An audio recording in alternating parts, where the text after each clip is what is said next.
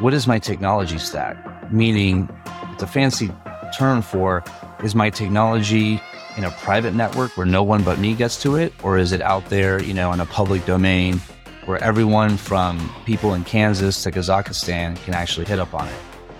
It's a lot of those things will determine how a small business should really navigate. But, you know, fortunately, you know, in today's world, there's a lot of cloud-based services that have security that SMBs can economically adopt. And at the same time, you know, they can also do it yourself, right? Do it yourself security. The following is a conversation with Tony Uceda Velez, a risk and cybersecurity specialist who has worked for many years as an engineer turned founder and CEO. I highly recommend you follow the writings and research on his website, versprite.com.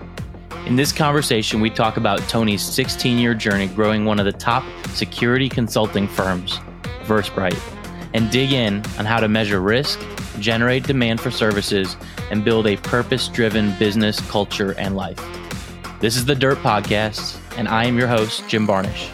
To support it, please check out our sponsor, Orchid Black, at orchid.black. And if you're enjoying the show, leave us a five star review on your favorite platform. And now, my friends, here's Tony Uceda Velez.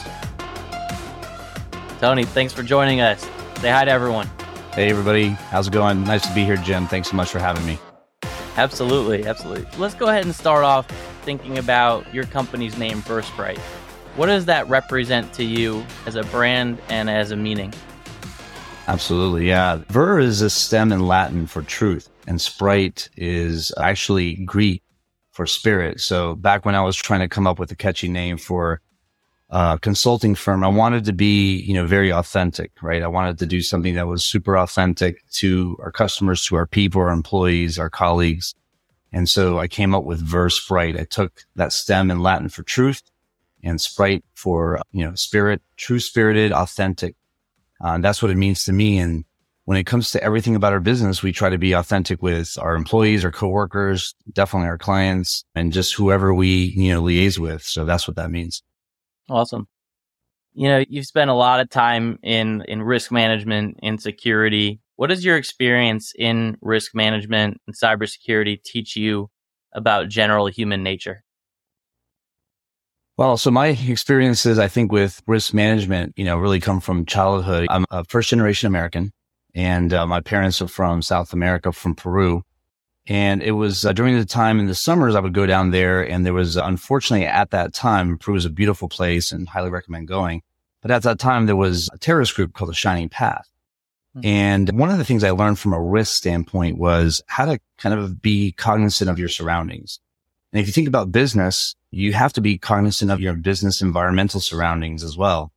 I think my risk education went more formally when I went into, you know, to get my degree at Cornell and I was a focus on, you know, international finance and, you know, financial related, mathematic related themes. So I always wanted really to focus on quantification, right? What does this mean? Is this decision, can it be quantified as a good decision or a bad decision? So it kind of transpired from there. Yeah. And obviously a lot to, un- a lot to unpack there in terms of human nature, general you know, things that could scare the hell out of somebody, but also just, you know, general themes of making sure to be thoughtful about the way that you secure yourself, your business. Any other themes that pop out when you think about, you know, your experience there and some of the problems you guys are solving for? Yeah, absolutely. I mean, within, you know, the space of cybersecurity, you know, risk is a big word. In fact, you know, playfully, there's there's a lot of uh, risk religion debates, you know, believe it or not, in terms of what is risky, you know, and at the end of the day, we have this notion that we say oftentimes is that risk is relative, right? I always compare it to, you know, where two individuals live. One person might live in one part of the country where their risk tolerance is a little bit higher versus somewhere else. But going back to what we do in cybersecurity, you know, it's really about helping enterprises and companies to understand their overall risk as relates to their footprint of technology, their products, their information. When it comes to entrepreneurship, you know, I think back over the years about risk. There's so many different silos and themes to really to be risk conscious about, right? How you hire, how you do your legal contracts, how you do your statements of work with your clients, right? What types of clients to engage in, right? What types of niches in your business do you want to go after? Because as you consider the broader theme of risk, you might go after a path that could lead you down, you know, a darker road in terms of profitability. Maybe it's more time, more overhead, more costs, and then you don't really see the margins you need. So risk is, I think, you know, agnostic to any, you know, you know, one industry. And, and for us, it's very much a, a key factor. In fact, you know, one of the early slogans for Versprite was navigate beyond risk. And what we were trying to talk to our customers about is that you oftentimes are going to make decisions in cybersecurity that are based upon fear or compliance or regulation or some sort of doubt. And that's not really this very strategic, right? You don't want to let decisions be driven by fear. You want it to be more tactical. You want to be in control. You want to be able to set what your plan is. And so interestingly enough, with that question, one of our early slogans was navigate beyond risk. Hmm. You mentioned fear, which obviously is, is an important topic when you're talking about security, but what role has fear mongering played into your company's risk management service? Well, I, from a personal note, you know, every time I hear the word fear, I just, you know, I don't like to use the word hate or detest too much, but I have a very strong dislike for that word fear, not because, you know, it's something that, you know, is a, is an Achilles heel, you know, for me or the organization, but I think it's really something that can really undermine the confidence of an entrepreneur going forward. You know, going back to the nugget of what we do in cybersecurity as an example, a lot of customers, if you think about cybersecurity today, you open up the news, you open up your iPhone, your, your Android, you see a lot of people getting hacked, right? So companies are thinking, you know, am I next?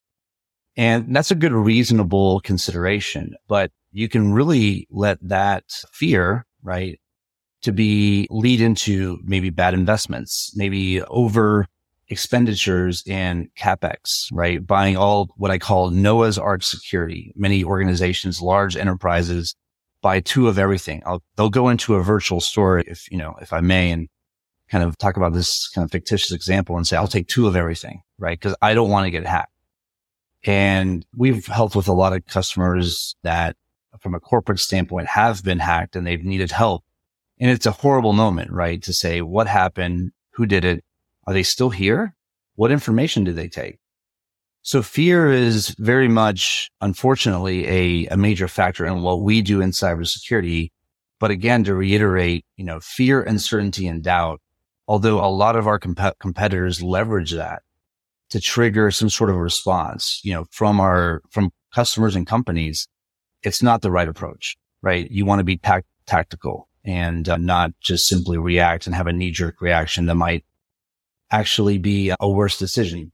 I'll end with this. So about 15 years ago, there was this kind of a depiction that if you got hacked, just unplug everything, right? Unplug everything from the outlets, yeah. take all the cat five network cables out and, you know, you're okay. At least you can, you're, you've stopped everything.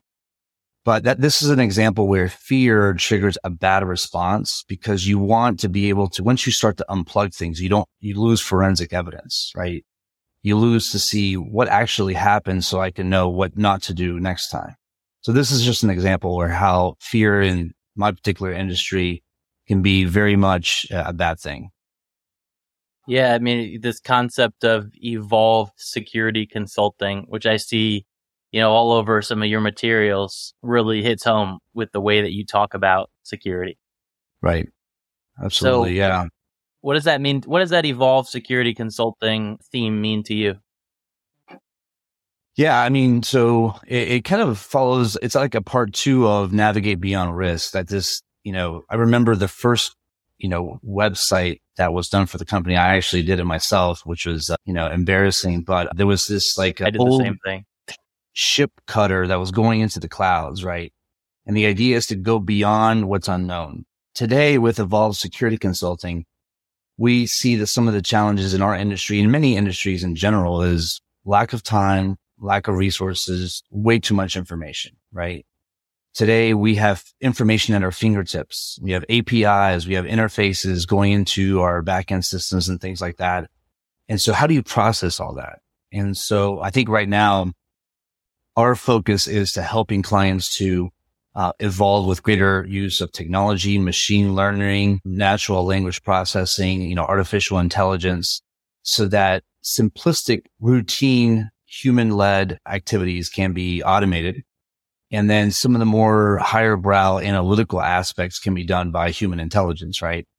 And so it's, this goes back to strategy, you know, with, you know, with the prior points I made around fear, not really equating to a good preset for strategy. It's really all about being strategical. How can you learn how to navigate beyond the risk issues with more information, but discerning it in a way that is consumable, right? You know, through technology, through programming and things like that. I know you guys cater towards larger companies, enterprise organizations, but how does a business owner take action on some of the things that, that you mentioned, like a small SMB business owner?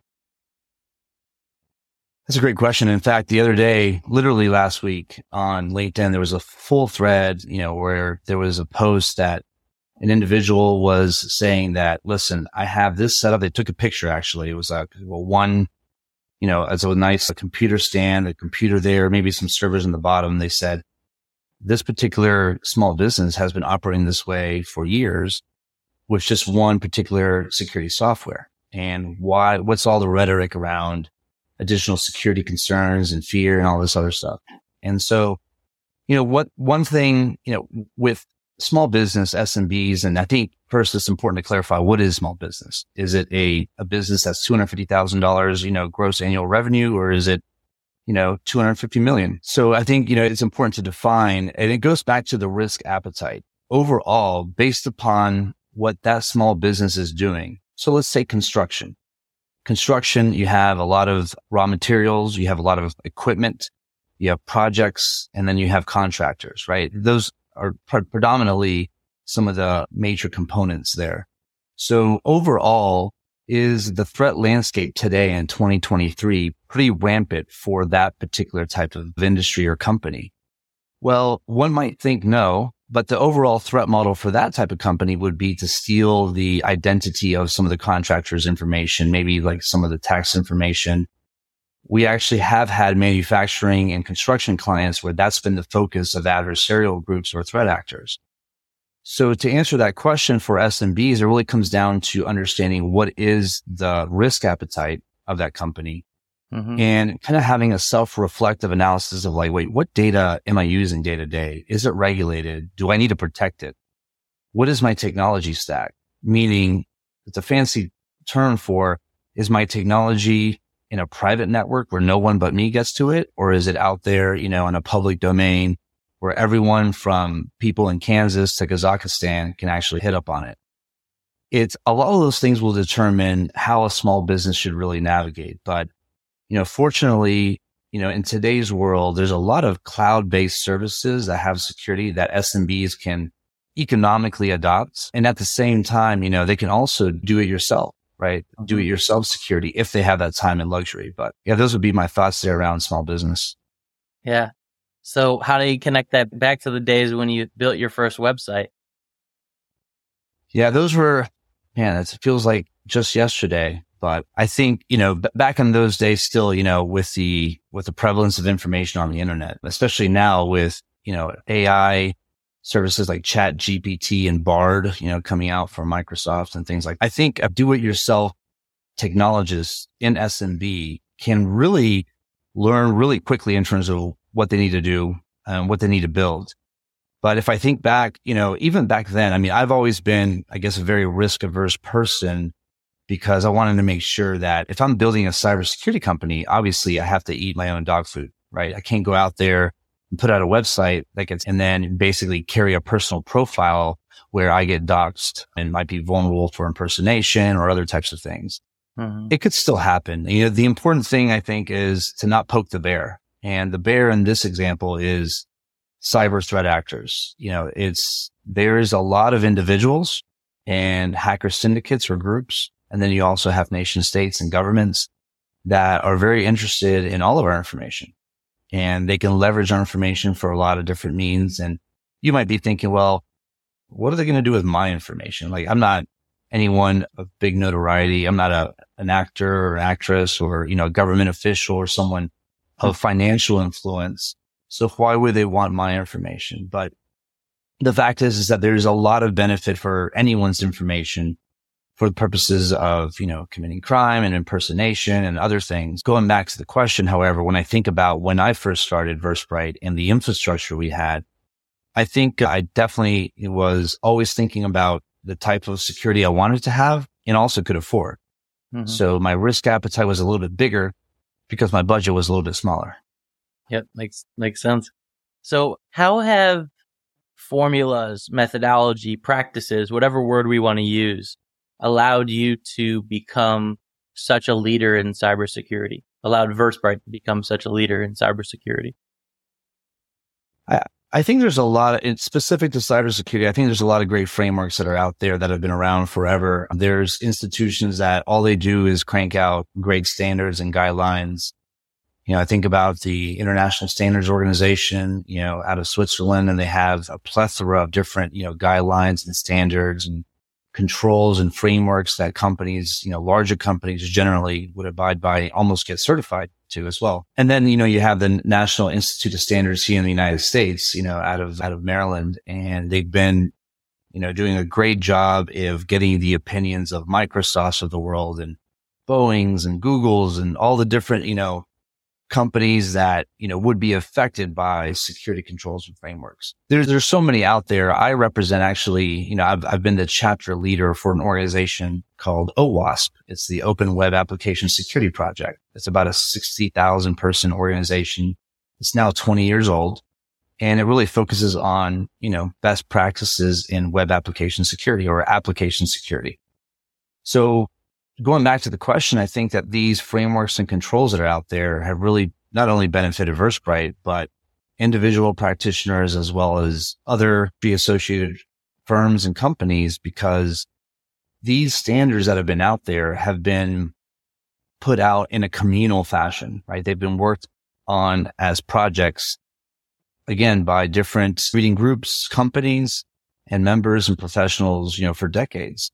So that's really, you know, led the uh, opportunity. Now, here's the major caveat. So for those getting into cybersecurity or really even IT, it's oftentimes looked upon to be certified into one of these frameworks or standards as, you know, the finish line. I did it. I'm there. I got certified. I know everything. And it's a false sense of security, no pun intended, for that individual or company that gets certified against some of these standards because they look at it as the finish line. And the simple question you have to ask yourself is, do you think the criminals or the cyber criminals, the nation states out there, like North Korea, do you think they care about your standards? Do you think they care about that you are ISO 27001 certified or, you know, Six Sigma Green or ITIL certified or, you know, the list goes on, PCI DSS certified, a bunch of alphabet soup. Mm-hmm. And the reality is that they don't what they'll do is they'll navigate, you know, between the blocks, right? They'll navigate be- between the tackles of what they find as defensive measures that you've done individually or as a company. And they'll try to basically go between the hedges. So there's a major, I would say, McPhail in, in those in cybersecurity that look at these standards as the finish line. I did it. I got the certification. I'm there. I'm all knowing. And the one of the reasons I've transitioned into security from IT was the fact that, you know, security will always humble you every single day. You know, you have now Web3 technologies, you have the blockchain, you have smart contracts, you have, you know, the point is, is that you have evolutionary technologies that do need the help of security practitioners to first understand how does this work? And two, how to realistically make security recommendations that doesn't jeopardize function, but can reduce my overall risk concern, you know, as, as a company. So. So when you look at this, this 16 year journey that you've been on with Versprite, obviously risk security have been centered to the entire thing.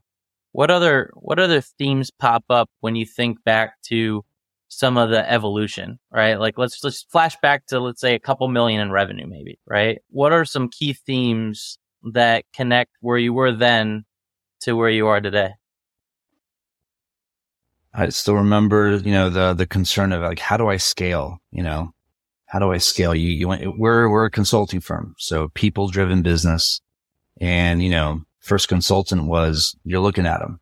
Mm. So I can't clone myself like Mr. Anderson in the Matrix. So how do I scale to a point where the work that we do is repeatable and, you know, so that we can go ahead and grow as a company. So scaling is, I would say in the early years, you know, a major concern that really fed a lot of risk concerns, you know.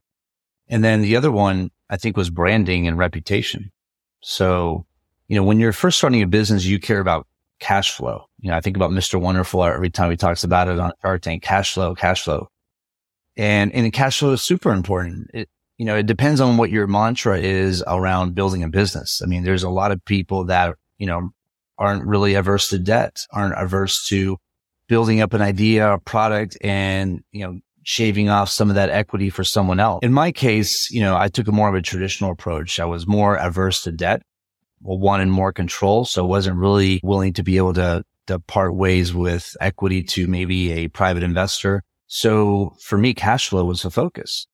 So in the early years, Versprite focused on subbing, right? Subcontracting to bigger fish out there, you know, bigger technology firms, Symantec and McAfee. And all of these firms had professional service groups and they outsource and they still do some of the bigger firms. They outsource a lot of the work. And so a lot of the smaller fish back then, you know, like Versprite were there to establish relationships and do the work. That was great. That created cash flow. But then you had to turn the page of branding when you would try to do direct sales with companies and say, Hey, you know, we've been doing this for the past two years and doing these great projects, but the branding wasn't there, right? The brand recognition, the Versprite name wasn't really getting the credit. So turning that page, that was a steep climb for sure. So I would say those are the two predominant concerns that I think probably other entrepreneurs listening out there can identify, especially if they're in the in the services business. Yeah, let's dig into that last one. That last one first, excuse me. The the concept around your own branding, your own demand generation, right? Your own which also drives scale, by the way, in, in connecting it to the first point. But like how did you turn the tide on branding and general demand generation to be more direct, less channel focused? Well, so this is one of the takeaways I think for the audience, just to kind of begin with this kind of takeaway point is bring in people that are going to be the experts. So with that being said, I'll kind of regress into what actually happened. Hmm. So me being very financially focused, I'm very much a hands-on cybersecurity operations person, right? You know, I like to be in the weeds in terms of, you know, engineering details, you know, programming languages and things like that. I didn't really have, I had an artistic you know, mindset uh, when it comes to building like, you know, the, Im- the imagery of the website. But when it comes to branding and more marketing centric things, I needed help. So I would say, you know, in the first couple of years, I, I began to, you know, obviously network with the right people and they brought me a, great individual who really, really kind of lit the stove. I wouldn't say turn the corner. They lit the stove on that branding and marketing that we needed at the end of the day, then in 2007, 2009, that those years, it was still content. Content was king, right? You, the content, you know, distribution mechanisms were probably a little bit different, less mature than they are today. Today you have, you know, different options with TikTok and webcasts and podcasts and all sorts of things, but content still was underdeveloped by Versprite then. So you know, I think one of the things that, you know, I did wrong as an entrepreneur was I didn't really pay, give it as much credence. And I finally was talking to a colleague in the industry who really said, you really need to focus on this. And I took the advice and it was basically hockey stick, you know, hockey stick, you know, change in terms of awareness, getting some level of uh, reach outs, you know, visibility. Even though the company grew with just personal relationships. Now those relationships could actually point to something and say, Hey, you know what? This is a company that's making some noise here with some articles or making some noise with some publications online and things like that. And that's super important for them to be able to have that instance that they pick the right partner. So are you still getting the majority of your business through some of those initial channels or is it all direct? How does that mix play out today? Yeah. So fortunately, we do everything direct. So we are no longer, I think the indirect or subbing life that we had as a young company then, you know, that we started to, you know, do the whole road shows and setting up a booth right next to those, you know, whether we call them the primes, right? They were the bigger fish. But it wasn't the conferences that really got us, you know, out of their shadows. It was more of the, the branding, the content build out, a combination of also networking, right? Networking so pivotal, especially in any relationship business. You have to be able to constantly network. And it's a fine balance, right? Because I consider myself mostly like an engineer and the, the kind of the psyche of the engineer is to be able to live within their technology layer and build stuff and, and then have that technology speak for itself. But it's important to be able to be a thought leader, to be able to produce content. And when I say content, it's online content, it's service sheets, it's, you know, direct email marketing that's, you know, tasteful and tactical for your customers. It's informative. It's educational. So the page that we turned was not having to be a sub. Now, in terms of business today, we, you know, get the still the majority of our business through relationships that really stem from really strong networking that we did early on, you know, and I would say for the past, since the whole inception of the company, networking, trade shows, local events, you know, things like was important in order to build those relationships in the local community and then fan out and do the same thing in New York and San Francisco and Austin, Phoenix and other places, even globally abroad. So. Now, some of you listening in may be like, wait, wait, wait a minute, Jim. We talked about on a bunch of episodes how important channel partners are for scale, right? How they help you drive business. And now Tony's saying we went entirely direct, right? What we say to those folks that's, that are kind of like playing that dichotomy of, you know, how far do I go into channels versus how much of this do I do direct? What, what about that balance? I, it's, yeah, it's, it's a matter, I think, in my opinion, about control. I think channel partners, you, are going to have a lot of relationships there and some of them are going to work and some of them not going to work. And talking about, you know, you know, KPIs, you definitely need to have some there, right? You need to be able to have some level of measurement for those channel partner relationships so that after three, six, nine months, you look and see, okay, what is this relationship doing, you know, from a symbiotic sense? Otherwise, you're just spending cycles, spinning your wheels on things that are actually taking time away from you and time is very much money. So I think it's a, it's a, I think channels is super important. There's a lot of major organizations, you know, in cybersecurity. I think it's Symantec. I think of like, you know, Tenable and they, in terms of sales, they do, you know, heavy, heavy, you know, channel partnerships and things like that. For, for us, you know, it just depends on, are you selling services or are you selling product? I think product, it works really well to have channel partners for sure because the product material, the, you know, the trial periods, all that stuff really empower the channel partner to be able to have everything they need. When it comes to services, a channel partner might, might understand the core of what you do, right? But the challenge with us specifically, and this is probably might not be the same thing for others out there, but maybe so, is that, you know, when we do, let's say, for example, let's take a commoditized service in cybersecurity. There's a service called penetration testing or pen testing. And what that means is simply trying to infiltrate into an application or network. Okay. Sounds really easy and it is commoditized. It's, it doesn't sound easy. It's, it is a commoditized service is what I really meant to say. But if you give that to a channel partner, you know, they might have the crux of what that really means. Like what is pen testing, what it's done, the stages, you know, the inputs, the outputs, the deliverables, the time frame. That's great. But what happens if you, if that channel partner runs into a potential customer in the energy space and they're talking about pen testing a bulk energy system from Siemens or mm-hmm. GE, right? The nuances of pen testing those types of systems versus a mobile application versus a web server versus, you know, you know, an SAP module, you know, is different. And so all those different permutations or variations makes it difficult for ch- channel partners to, unless they have all the information up front, to be able to react to all those different permutations. But in general, I think for product, channel is the way to go. I think you lower your overall internal costs and you can partner with the right channel partner that's gonna already has a captive audience. So I, I hear you saying a, a few nuggets I want to pull out just to make sure that, that everyone fully heard those because there's some gold in there. So number one, service or product, right? That matters. Number two, it's all about balance and purpose in terms of what that channel partner is for, right? Channels is this big term that is can be can be very complicated and complex depending on what you're selling and to who.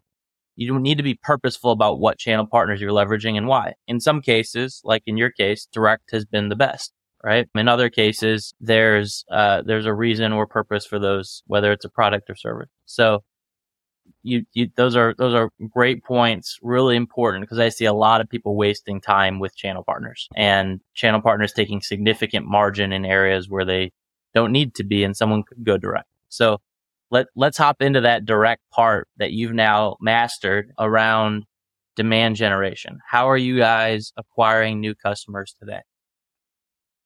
So I think it's a layered approach. Number one, it begins with quality of service and repeatability of service. So beginning with the quality of service, you know, that is a, a selling aspect, right? So if you deliver on what a customer wants and to, to the even exceed their expectations, that right there is marketing and sales all bundled into one for the next SOW, the next two, three, four. So it's not uncommon in sales with services that if you do a great job and hit a home run, that soon that one initial engagement could lead into 20, 30, 40, 50. Um, the other aspect too is repeatability, making sure that operationally that from a services standpoint for supporting direct sales, that you have a recipe for, you know, that same level of quality to be done the next time. You know, and I equate it to, you know, for example, I went, I went to a basketball game here in, in my home city and, you know, I remember the last time I went, great experience from parking all the way to leaving the place and enjoying the game. This time wasn't, right? There's a lot of things that falter in terms of service, right? So when you think about direct sales, you can't go back to the customer if they basically had to eat crow on the last engagement. So I just mentioned those two things. Now, when it comes to building greater direct sales opportunities and channels, it's it, today in today's world is content, right? Are you a thought leader? And it's easy to be able to develop content that the industry is saying are hot topics. So in cybersecurity industry, the canvas of hot topics is, you know, let's say, you know, compliance with, you know, there's a new thing that's happening with, uh, you know, CMMC. So if you want to do business with the government, you have to be a certified CMMC, you know, vendor. So a lot of people are jumping on to say, how do I get that so I can get federal dollars as an example? You want to be able to look both at the market and you also want to look introspectively and say, do I, is my strategy for being a thought leader, is that driven by what the market is saying? Is that driven by what I'm saying? And it really, the answer is, it should be a combination of both, right? Because market could indicate market demand. And are you in a position to take advantage of that market demand based upon some core skill sets? So with direct sales, if you produce the right content and it has the right niche and distinguishing qualities, you're going to get, you're going to facilitate direct sales and your sales cycle will actually go down because you've already preemptively solidified your expertise in the area right? And then that's going to basically spread like wildfires. So, so that it'll allow the pre-awareness stages in sales to really be catalyzed, right? They kind of know that you're the expert in something. They know your company's the expert in something. So it's going to really help to garnish direct sales more easily. The other thing, you know, too, with, with, you know, content, I want to, I picked this up actually from Google. I think it was Google that had this acronym called EAT and we use this a lot at Versprite, almost on a daily basis is are you eating in the sense where eat stands for are you an expert? Are you authoritative in what you're talking about? And does your customers or does your customer base trust you? If you have those conditions, right, that is really the, the fuel for, for great direct sales. So, but it's about developing content. A lot of times companies are developing content and say, Oh, we got content out, but the content quality is not very good. So you're actually wasting marketing dollars, whether it be internal or external. And if you're not really hitting your target market. So, you know, for us, you know, in, in our cybersecurity industry, we do a lot of more what we call white glove service, right? We're not the Dollar General store, right? Nothing wrong with Dollar General. I'm not to, not, not to make that pejorative or anything. You know, I, I go to Dollar General just to kind of retract there. But the point is that there's economical solutions in any type of business model. And then there's like high end luxury. And, you know, the, what we try to be in is a space where, although there's really no high end luxury in, in cybersecurity consulting, is to be able to take the time to find out that you truly have an issue, right? And so going back to the risk conversation we had earlier, Jim, we as a cybersecurity firm, we want to qualify the risk issues that we put on paper and we want to quantify it for you. So we want to qualify this is a threat because of these observable patterns, A, B, C.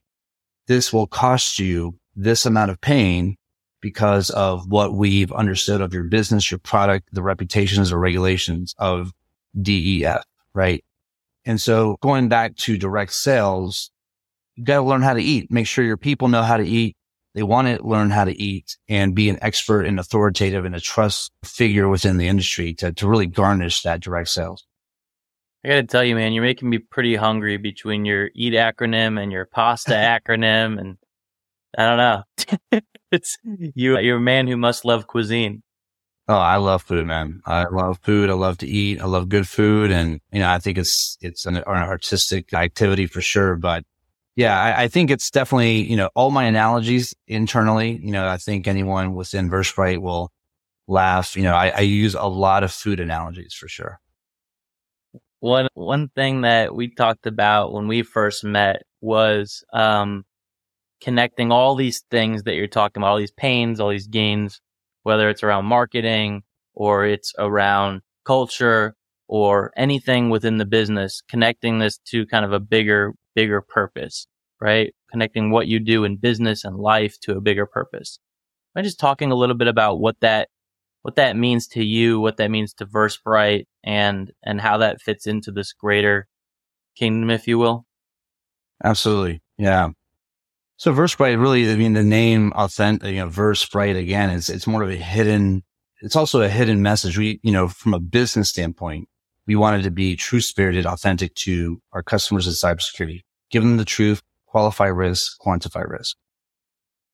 From a business standpoint, in terms of like, you know, as an entrepreneur and, you know, overall, you know, role and purpose and on this planet, you know, what, what are we doing? You know, what, what do we wake up just, you know, for the dollar bill? Do we wake up just for that extra check, that ACH deposit from, you know, XYZ corporation? It becomes repetitive, right? You know, I think, you know, the daily aspirations to be able to make a difference is and reconcile that difference to what is the difference that I feel individually as a human? Or is it the difference that comes from a more of a divine architecture, you know, which there's, you know, I have little, um, hiding about it. I mean, I basically, you know, am a devout Catholic and at the same time a sinner, right? And I think it's important as an entrepreneur, you look to understand what is motivating you from a bigger picture, right? But beyond making it into 10, 50, 100, 250 million in gross revenue where your EBITDA is like, you know, 20%. Great what now, right? Are you making a difference in people's lives? Are you making an impact for maybe some level of awakening, right? And everyone, I think, you know, when, when it comes to employees, I think it starts there. Just like, you know, they say that, you know, service or faith begins at home. We can talk a lot of good stuff outwardly and on the street corners and things like that, but we have to be able to build, right, that kingdom within our own respective circles, personal life, family, and then, you know, we, we always talk about Versprite as a family. So when we bring someone in, you know, now we have their good, their bad, and their ugly, right? Just like in a family. And so it's important for us to be able to motivate, push, encourage in a positive way that still establishes accountability, but also maybe, you know, depending on, you know, where the employee's at to be able to introduce the notion of like, what are we here for? So as a business model, we want to be able to make sure that our business footprint after, you know, 100, 200 years, that those that have partaken in the Versprite journey, whether they be clients, whether they be employees or partners, you know, got a sense of some level of authenticity. We want to reconcile with, you know, a purpose driven life of giving, of trying to be, you know, altruistic with and judicious, you know, I have, you know, all of these things that I'm saying, by the way, are not really coming from, from me as a human. They're, they're inspired by, you know, divine text, by reflection. And there's really a lot to unpack there because reflection can be looking at, you know, the gift of creation, reconciling that that is a gift. We have things that others do not today versus mm-hmm. maybe tomorrow. And also reflecting that maybe you as an entrepreneur, you have a gift you, you're behind the wheel of a bus that many people don't have that luxury to be behind. Why you? Why do you have that opportunity and no one else? Right. So once we have that opportunity, then we have to have ask ourselves, what are we commissioned to do with that opportunity? Are we going to look just simply for the next car, you know, maybe a better lifestyle? Or do we want to be able to, you know, not only spread economic wealth, which is easy. Anyone can write checks. It's about spreading more of a purpose driven spiritual wealth, right? And that part isn't, can be done in different ways, overtly, passively, you know, at the end of the day, that's very much what, you know, as a CEO and owner of the company, that's my daily, you know, mantra is to be able to say, you know, wake up, say, okay, I'm going to go at it again. I'm going to try my best. And then at the end of the day, say, okay, how did I do? How are my KPIs? Did I hit all my goals or did I fail? and it's okay to fail. You know, oftentimes we, we, anyone out there that might be leveraging some sort of spiritual guidance as part of building their business and running their daily life, um, may feel that we, you know, are failing and then therefore we're hypocrites, right? Well, I got a newsflash. We're all hypocrites, right? And uh, my favorite saying is that, you know, the church is a hospital for sinners. And I you know, it's definitely, you know, a place where, you know, there's always room for improvement, whether it be in, you know, lowering down that vanity or that getting more humble pie, or whether it be to thinking, you know, as a better boss, right, to your employees with more empathy. You're going to have hits and you're going to have misses. And it's because, you know, there, there's, there's a human aspect of to who we are. But the important thing, just like in business, is that you don't stop, right? You don't cease trying. And you might go into a valley, you might go into a slump, but it's there in the darkest of business times, the darkest of leadership times of spirituality where you're going to find, you know, that road to Calvary. So. Well, and you're managing people with different views. The, the goal is that it's all under the same vision, right? And the goal is that whatever it is that you believe in is informing how you drive purpose into both the business you work for or the business you own and your life and the way you run it what how does your faith inform how you lead and how you drive that that same vision to people with different views? Yeah. I mean in cybersecurity you know if you look at all the, the depictions in hollywood of the hacker right they're wearing the hoodie they got the tatted up neck neck tattoos and things like that there there's there's a personification that, or this, there's this representation that it's very much a dark industry and things like that. And oftentimes, you know, there's, you know, um, that could be the case, you know, for sure. But like with any industry, there's all walks of life in there. And to your point, it makes it difficult to take one absolute type of truth, right? And to be able to say to, you know, 20, 50, 60, 100 people, Hey, this is the way, right? Now, I think just like when we look at, you know, for those that, um, espouse, you know, Christianity, you know, I myself am Catholic, which is a form of Christianity, you know, we know that, you know, the examples from, you know, obviously Jesus Christ is that is, is not something he's giving, you know, guidance at, at opportune times. And he's first establishing a rapport at the person's level. You think about the lady at the well. You think about when he was recruiting for his disciples and things like that. And, and I think I try to use that, you know, kind of as a guidance. Not everyone is ready for, you know, Jesus 24 seven or whatever religious precept or, you know, ideology that they, you know, that you're, you're trying to share or run as the backbone of your business. So it's important that some people are going to be like, you know what? This isn't for me. I can't get behind it.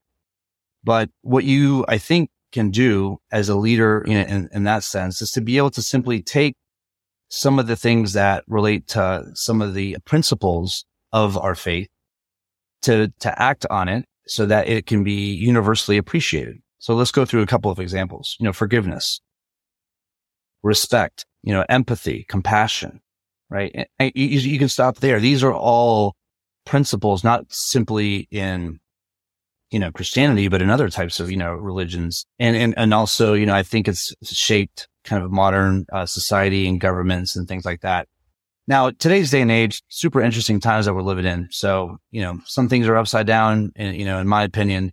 But I think that, you know, distilling it all down to respect, right? Compassion, but also accountability, you know, which is another major characteristic that we see oftentimes in scripture is to being accountable. I wake up and I go to bed and I have to think, I, re- I report to somebody that's ultimately going to judge my eternity with my own philosophy and opinion and belief. So that for me is purpose. The Versprite will come and go and all the computers and all the clients and everything will go away. So at the end of the day, what is your purpose? Now you can have that reflected to your employees on how you act. And so there's no better way to show the power of your faith, you know, by which simply how you conduct your daily life, how your employees see you act with customers, how they see you act with coworkers, how you see you act you know, when you go to conferences and things like that. So it's, um, it's definitely, you know, it's not a mountaintop that you just stay there forever. You know, you're, you're going to have avalanches. Gonna, it's going to be, you know, they say that the, uh, the road to heaven is, is uphill and narrow and filled with mudslides and the road to hell is paved with gold and, and, uh, you know, everything that's easy. Yeah. So I think in general, some of the best things in this life are really require a lot of hard work. And going back to entrepreneurship, if you know what it takes to build a business, whether it be a $10,000 a year business or a $10 million a year, it takes a lot of hard work. And anything that is typically good in life takes a lot of sacrifice and hard work. Amen to that. All right. So, um, as we, as we start to close out the show, we're going to transition into what we call our founder five, which is five quick hit, quick hit questions about your growth. So, um, the first one is what is the number one metric or KPI that you are relentlessly focused on? I'd say the number one metric and the KPI would be retention. You know, retention of our customers. I've been kind of enamored with that metric, you know, over time because with a customer that you keep, you can grow exponentially, right? You can, you gain their trust. You gain the trust of not just one person, but you know, five, ten people within that organization, especially nowadays, you know, you have a lot of turnover. We see the news of layoffs happening. So you might have landed at an account, but next thing you know, all the people that you contacted with that got you in there are now gone. Right. Yep. So you have to be able to cultivate that relationship. And that, that is going back to feeding that metric of retention. So retention rate, I would say is my, is uh, my, my metric that's always uh, top of mind. I still think I remember your retention rate from our first convo, which is 92%. Am I right? Yeah, our retention rate is super strong. And it goes back to just, you know, a, a, big desire to cultivate good relationships, being authentic to our customers, um, you know, and just trying to be empathetic to their needs. And, you know, sometimes it's met with reciprocity and sometimes it's not. But at the end of the day, you know, we're trying to treat them as was, as, as much as we would like to be treated from a business sense. So that's incredible from a from a services firm perspective in particular. So that's that's awesome. All right. So second one is top tip for growth stage founders like yourself network. So whether you're in product or in services, I say network is, is so important to network. You know, when it comes to products, you know, you want to network with you, you're in a growth stage. Let's say you're trying to go from, you know, 10 to 30, right? 10 to 30 million. You, you're going to need, you know, some help in order to do that. And not all of that help is going to be, you know, paid for help in terms of external agencies that you have to pay for. There's a lot of wealth of information simply in going into broadening your network, talking to other experts in the field that are in, you know, taxes, right? That are in, you know, marketing, that are in PR and being able to understand first and recognize what are you missing? Mm-hmm. Um, is going to really allow you to basically develop a playbook for who do you need to network with? Who do you need to rub elbows with more so that you can, you know, get to that next level? No one gets to any pinnacle in life, you know, alone. Yeah, definitely, you know, I didn't do everything that Versprite has achieved by myself. That's uh, far fetched, you know, notion that, eh, you know, that that's incorrect. It's been collaborative. It's been a team process and anyone that's come through Versprite is still here today or has gone. That's definitely contributed to the success that we've had. But, you know, in onboarding those individuals, um, it's, it's been about networking, right? Finding great team members, networking. So I would say, you know, if you think that you're networking right, take it up 10 notch. You always have levels to break in through when it comes to networking. Yeah, that's great. All right. The uh, favorite book or podcast of yours that's helped you to grow as a founder? I got to say, you know, Bible in a year, um, right now is, is my favorite podcast. I, I, listen to it, you know, I'm in the car and, uh, basically, you know, it's, it's just a good, I think, uh, the number one podcast in the world right now is from where it used to be as of you know, a couple months ago, but, um, does a really good job of just, I guess, going back to what, what is the compass, right? What is the compass for how I need to lead, how I need to talk, how I need to act and things like that. And again, it's not easy, right? The, we need the, the closer you are to the top, the more forces are going to want you to fail. And those forces can be, you know, friends, colleagues, you know, uh, and it could be anybody, right? Um, so you need to be able to step judiciously with how you're acting and how you're conducting your affairs and business and things like that. And I think there's a lot of golden, golden, you know, things in, in, in the Bible that are reflected in this podcast, right? Uh, Father Mike does a phenomenal job, phenomenal job. that I think the Bible is such a complex book. Um, but he, he does a great job by contextualizing it and by distilling it into, you know, how can we leverage this in, in, in today's world in terms of applicability? So um, that's got to be my go-to for for right now. What was that one called again? Bible in a year. Bible in a year. Got it. Yep. All right. A uh, actor or actress, if you'd like, that would play you in a movie about your growth. You know, I I gravitate to the you know like Al Pacino and Robert De Niro. I would have to say Robert De Niro. I, I could see, you know, I, I, saw him in the movie with uh, Anne Hathaway. I think it was called The Intern, and obviously yeah. a different role for for Robert De Niro, where you know he's just kind of a power sort of powerful figurehead and some sort of like crime boss. I think about you know Casino, Goodfellas, and things like that. Um, but I, I, would say I really, you know, respect his, his, uh, acting skills and just overall his legacy as an actor. I think he's super talented. So I guess selfishly, I'd pick him. Classic. No, that's great. That's great. All right. Lastly, what is going to be the title of your autobiography when you've achieved all you set out to?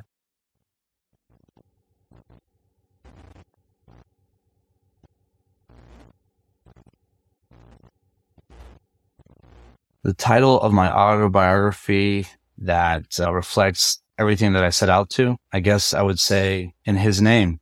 You know, when I wrote my first book, I wrote in Latin, a dedication there, and uh, everything that you know we we do, you know, as fathers, as husbands, as citizens, you know, to our country, um, we have to reconcile with something that's bigger, right? That's I think that's really, you know, I'm not. I, I could go into you know a little bit about the background, you know, for those that are interested, you know, coming up, you know, and from high school to to college, and you know, there's so many struggles along the way, but one thing that's been constant as a, as a young kid, when I say young, I'm talking five, to be able to have that understanding of like, you know, who is your maker and to, to understand, you know, to, to have that relationship even with creation as a gift, right?